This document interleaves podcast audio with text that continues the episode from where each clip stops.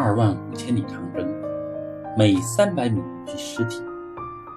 静静的看完，细细的体味，很感动，很震撼。我辈绝不可忘却的过去。陈树湘当时二十八岁，是红三十四师的师长。红三十四师是断后部队，红军长征路上遭遇了一场最惨烈的战役——湘江血战。那一战，红军差一点全军覆没。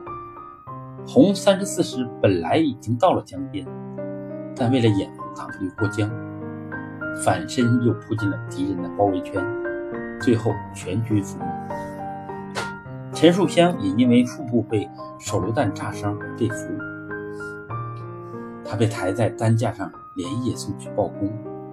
路上，抬担架的士兵突然觉得脚下一滑，旁边的人打着火把一看，在场的人都惊得目瞪口呆。年仅二十八岁，黄埔二期毕业的陈树湘，竟然用手把自己的肠子拽出绞肠而死。董振堂如果活到解放，至少是开国元勋，因为他当时已经是军团长，和林林彪、彭德怀平起平坐。可惜他在西路军的战役中壮烈牺牲。长征路上的一天，陈慧清突然要生孩子了，早不生晚不生，偏偏在一场激烈的突围战刚一打响时要生了，而且是难产。当时陈慧清疼得满地打滚。身边没有一个医护人员，只有几个红军小战士。仅仅一公里以外，董振堂正率领战士拼死作战，眼看着顶不住了。董振堂拎着枪冲回来问：“到底还有多少时间能把孩子生下来？”没有人能回答。于是董振堂再次冲入阵地，大声喊道：“你们一定要打出一个生孩子的时间来！”结果战士们死守了几个小时。硬是等陈慧清把孩子生了下来。战斗结束后，一些战士经过产妇身边时，都怒目而视，因为很多兄弟战死了。董振堂又说了一句足以载入史册的话：“你们瞪什么瞪？我们流血和牺牲，不就是为了这些孩子吗？”八十年前，在那样的情景下，一个军人说出了这句话。这样的情怀，你能想象吗？我在想，我们缺故事吗？我们不缺。我们缺英雄吗？我们不缺。只是没人给孩子们讲这些。我们的孩子们不知道这些故事，也不知道八十年前这些军人曾经付出了什么。朱德元帅，大家知道。朱德在加入中国共产党以前是什么人吗？我最近刚刚去云南陆军讲武堂参观，那里有一张照片。早年的朱德穿着裘皮大衣，绫罗绸缎，留着大八字胡。他当时是云南陆军宪兵司令部司令，中将军衔。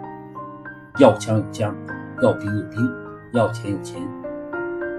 但朱德抛弃了这些荣华富贵。就是要加入中国共产党，重新开始一番艰苦卓绝的事业。一开始，朱德要加入中国共产党还碰了壁。陈独秀对他说：“对不起，旧军人我们不要。”朱德远赴千里之外，在德国加入中国共产党。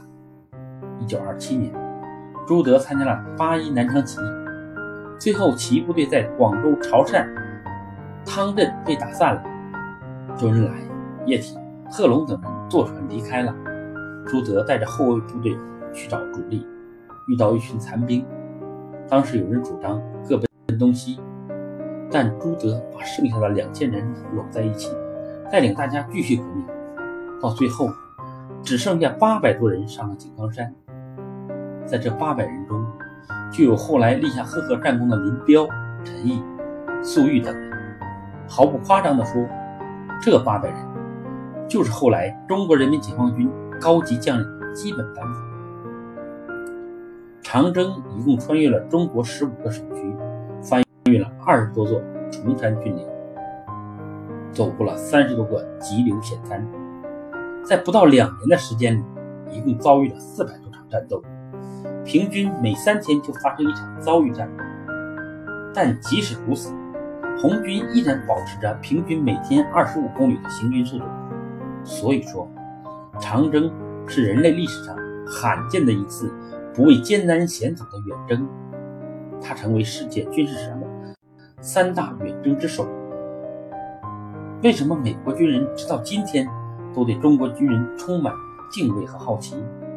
因为他们发现，六十多年前的那场抗美援朝战争，中国人民志愿军一大批师团级将领都经历过长征。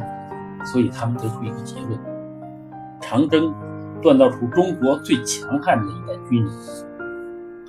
再来看一组数据：长征是付出巨大的牺牲换来的。长征出发的时候，红军一方面军八万六千人，最终到达终点时不到七千人；红四方面军出发时有十万大军，最后零零散散到达终点的不过三万人。一九九五年，王平将军讲起一个故事。当时大部队已经过了草地，突然彭德怀来找他，说还有一个营的部队没有到，让他回去找。王平带着警卫员走到班佑河边时，正是黄昏，玫瑰色的夕阳挂在天边。他远远看着几百个红军小战士背靠着背在睡觉。当时勃然大怒，走过去就推那些小战士，谁知推一个倒一个，七百多个小红军再也经不起体力透支、饥寒交迫，在睡梦中全部死去了。王平将军讲到这里时，老泪纵横。他说：“你知道那天有多安静吗？